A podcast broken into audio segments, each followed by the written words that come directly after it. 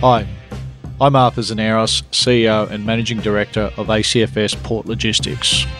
ACFS Port Logistics is a family owned and privately run container logistics solutions provider offering services in transport, depot, warehousing, and empty container parks, and also being a multimodal provider of logistical services through road and rail. ACFS's core businesses are primarily around the movement of cargo, either via transport and or rail, uh, and also warehousing. Down here at Port Botany, we use higher productivity vehicles to deliver containers to and from the wharf, but we use rail to deliver containers. And we take back uh, their containers to our nominated facilities, uh, either on the port or off port. But our on port facilities in general um, handle the containers, 99% of containers before they go to the uh, customer's premises as FCL, fully laden containers or you know, we handle the containers in our own warehousing facilities and offer a deeper logistical service. In regards to Terry's role as, as chairman and you know as my father at the end of the day, it plays a very important part. Nothing beats experience, and Terry's been around the block more than once. My name is Terry Tzaneros. I'm the uh, founder and owner of ACFS, and I suppose my story goes back a long time, uh, some 40 plus years as a humble truck driver. So the industry was back then. I mean, were, uh, to say challenging times would be an understatement. Back in those days, we acquired our um, first facility in Yerrick Road, Lakemba, which we thought was uh, quite huge back then. We started off with four trucks, and four trucks led us to eight trucks to 10 trucks. Back in those early days, I mean, we are transporting containers, and um, Port Botany was just starting to develop as a container terminal, and we had our Darling Harbours and White Bays and Walsh Bays and Woolloomooloos and all those lovely places that are built with apartments these days. We spent 70% of our time down on, on the waterfront down in those areas and eventually um, the industry started to move out to uh, towards Port Botany. We were uh, a subcontractor for Smith Brothers carting timber. So when we didn't have enough containers to cart back in those days, in the uh, mid 80s, my brother would ring Peter Smith up, and Peter Smith would say, "Well, we'd have ten loads out of out of Walsh Bay, or ten loads out of um, Darling Harbour, or Woolloomooloo, and um, we'd send the trucks down there, and we'd load timber, and we'd cart we'd cart timber. Driving trucks was tough, and then the waterfront was another world. We we're dealing with waterfront workers and clerks, and nobody was too motivated to do anything, especially down that Darling Harbour and uh, and and those places there. I mean, they were all protective species back in those days. But I learned at a very young age how to get what I wanted to get. I turned up at the waterfront. They knew I was always a hard worker, and I'd stand there and I remember some old stories. We have Dutchy down at Darling Harbour, and we had the Maltese Falcon at 3 4 Darling Harbour, and Dutchy come up to me and he says, Yes, son, what do you want today? And I'd say to him, Hey, Dutchy, I've got a few containers. How many? I said, Well, I've got six. He says, Well, you stand there and I'll get to you shortly. So I, stood there and uh, and he'd walk up to me and he says, Okay, where's your box? And I said, There it is there. And he says, Okay, how many more times you coming back today? I said, Well, I'd like to do two more. And he said, Well, closing at two, you know that. So I'd move the container out and I'd come back and get another one, and there'd be trucks there. And I'm not talking about any favouritism, but for whatever reason, Dutchy took a liking to me. And if Dutchy took a liking to you back in the early 80s, then that whole of Darling Harbour you had it covered, and the Maltese Falcon he looked after us, and and you know in those early humble days were um, were tough, but if you wanted to work hard and you showed respect to the wharfie, the wharfie would show respect back to you.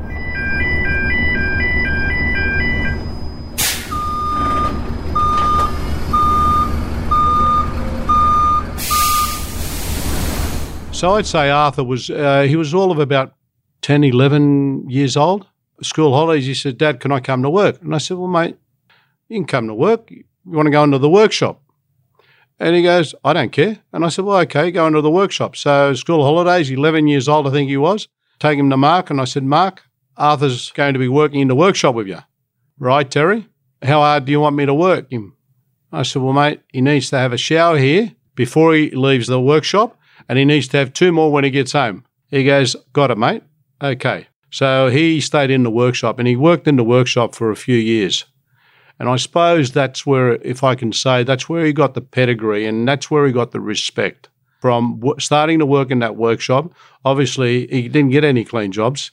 He was black from head to toe, covered in grease, do all the dirty work, cleaning and scrubbing brakes and cleaning motors and so forth. And truck drivers would see this and they say, Terry, what are you doing to that son of yours? So uh, he started at the age of about 11 in the workshop.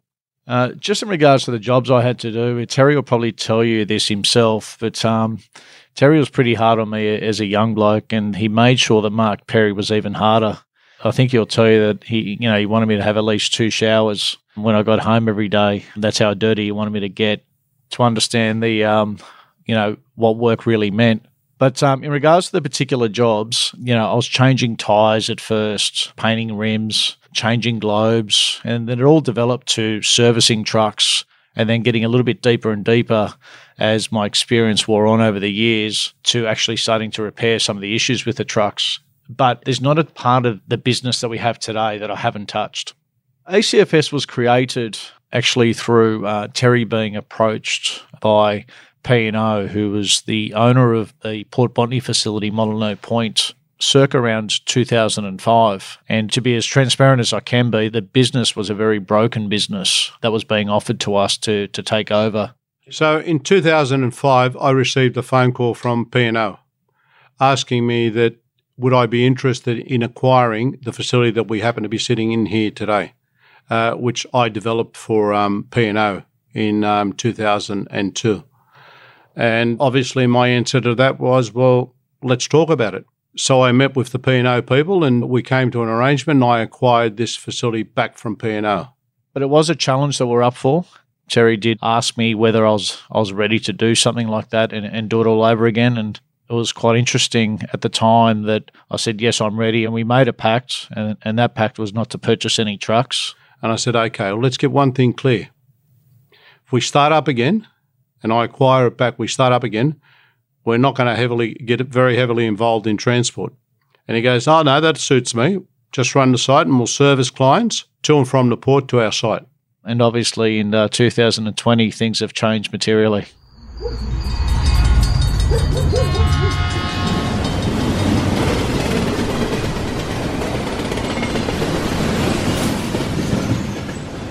In regards to size of the organisation, we're in every state or every major state and port um, in Australia. So from Queensland, New South Wales, Victoria, South Australia, and Western Australia.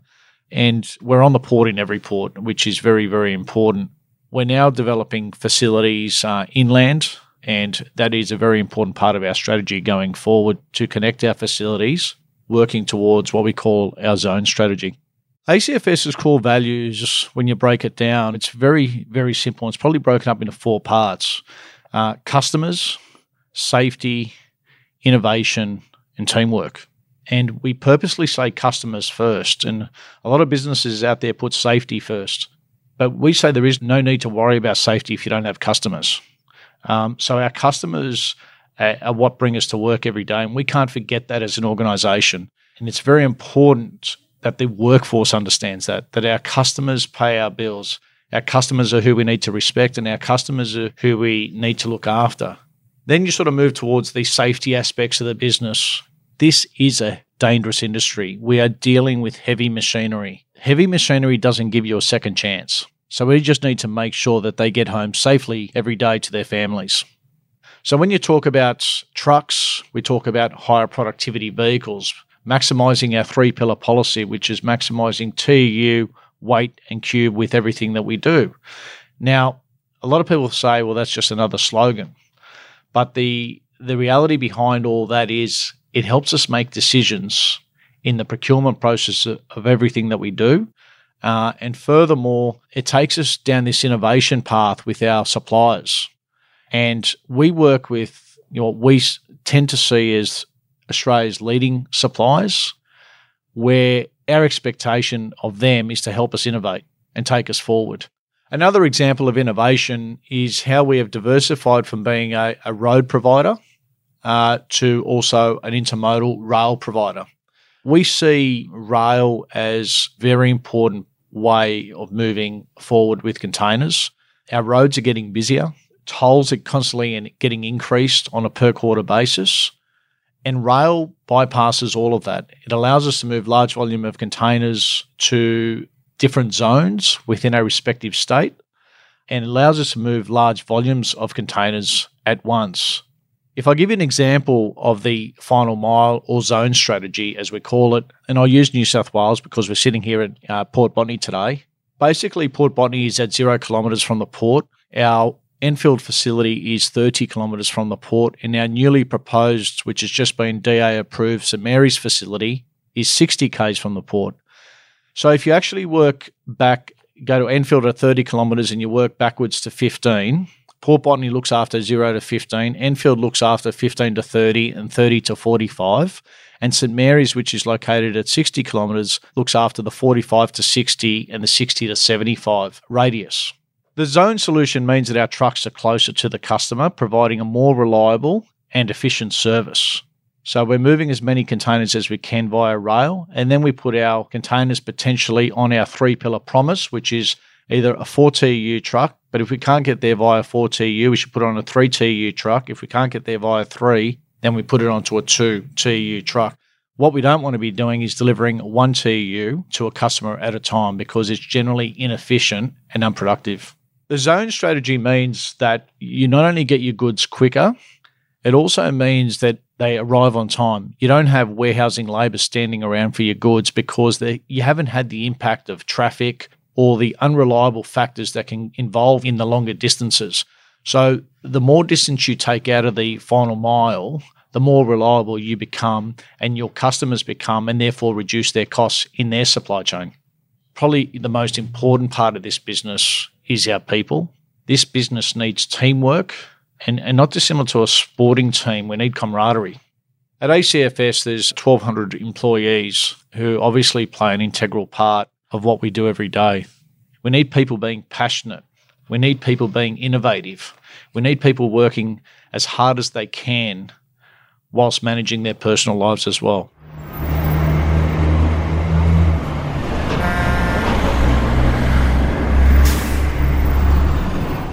My name's Matt Dixon. I've worked at ACFS for 11 and a half years now. I'm a, one of the senior drivers here. I drive a high priority vehicle. Uh, it's called an A double. It's two 40 foot trailers with a, um, a dolly in the middle. It's like a small road train. I'm also the union delegate here and the safety officer. Start at Hoxton Park at four o'clock. Usually bring a couple of empties down, unload, reload, and back out to either Hoxton Park, which is Shanker's Yard, or Eastern Creek, or now we've got uh, Kmart. All good jobs, all nice and easy, nothing hard about it. I've been driving trucks for 36 years. Uh, the reason I stayed at ACFS is it's the um, money the company, the way they handle their drivers and that. They're very protective of what they've got. It's just a family business. And that's the way they treat their workers. 1,200 employees nationally, the largest container transport company in the country, the facilities that we have on and off the port, the rail activities that we have, uh, all goes back to the principles that we have and the principles that I'd like to think that I've instilled not only in Arthur, but the people that work at ACFS, that we care about each other, we value each other's opinion. We don't always agree with each other's opinion, but we value each other's opinion. And I've tried to instill to this very day that at ACFS, we are a family. And I don't believe in these myths where people say, well, you can be a family if you've got a company of 50 or 100 or 200. I believe the business can be a family business if it's 1,200 or 5,000 people. The values are the values. And the values that we've instilled within the ACFS family, that's put us where we are today. Clients choose ACFS for a number of different reasons. Very importantly, our infrastructure is absolutely paramount and it's something we've been building for a long period of time. We're strategically located. We've been investing now, you know, from the day we started to where we are today, not just in our facilities, but in our fleet, in our people. We've had the opportunity of starting from scratch and developing it the way we want to and making sure that we deliver solutions that our customers are really looking for. You know, when we go through tender presentations or we present to new clients, That is the theme. We don't tell them what we do every day. They expect us to do that. We tell them why we're different. Look, I, I don't know if Arthur had mentioned to you that uh, we have a five year strategy plan. And in that five year strategy plan, we see ourselves very heavily involved in rail activity. We see ourselves very heavily involved in logistics and transport. We see ourselves very heavily involved in empty container parks. We currently are we're national, but expanding more inland and expanding into regional areas. The future for ACFS customers is extremely bright. When you combine the technology that we're building, facilities we've got on and off the port, the rail infrastructure that we're developing nationally, the 24 hour empty container parks where we have the largest footprint nationally, the investment we're making into fleet, trucks and trailers, forklifts, why wouldn't you want to partner with ACFS? When I first met Arthur, I said to Arthur, you know what, mate, and this is the way I see it. I want you to be a multi-millionaire, all right? Because the more money he gets, the more money we get, which makes sense. So in 10 years' time, I'll be retired, by the way, um, you, they'll be the biggest family-owned transport company in Australia. That's what I see. We at ACFS will continue to invest, will continue to support, will continue not only help you grow, it is a partnership that I believe that we have with our customers to develop this great country and continue to employ Australian people.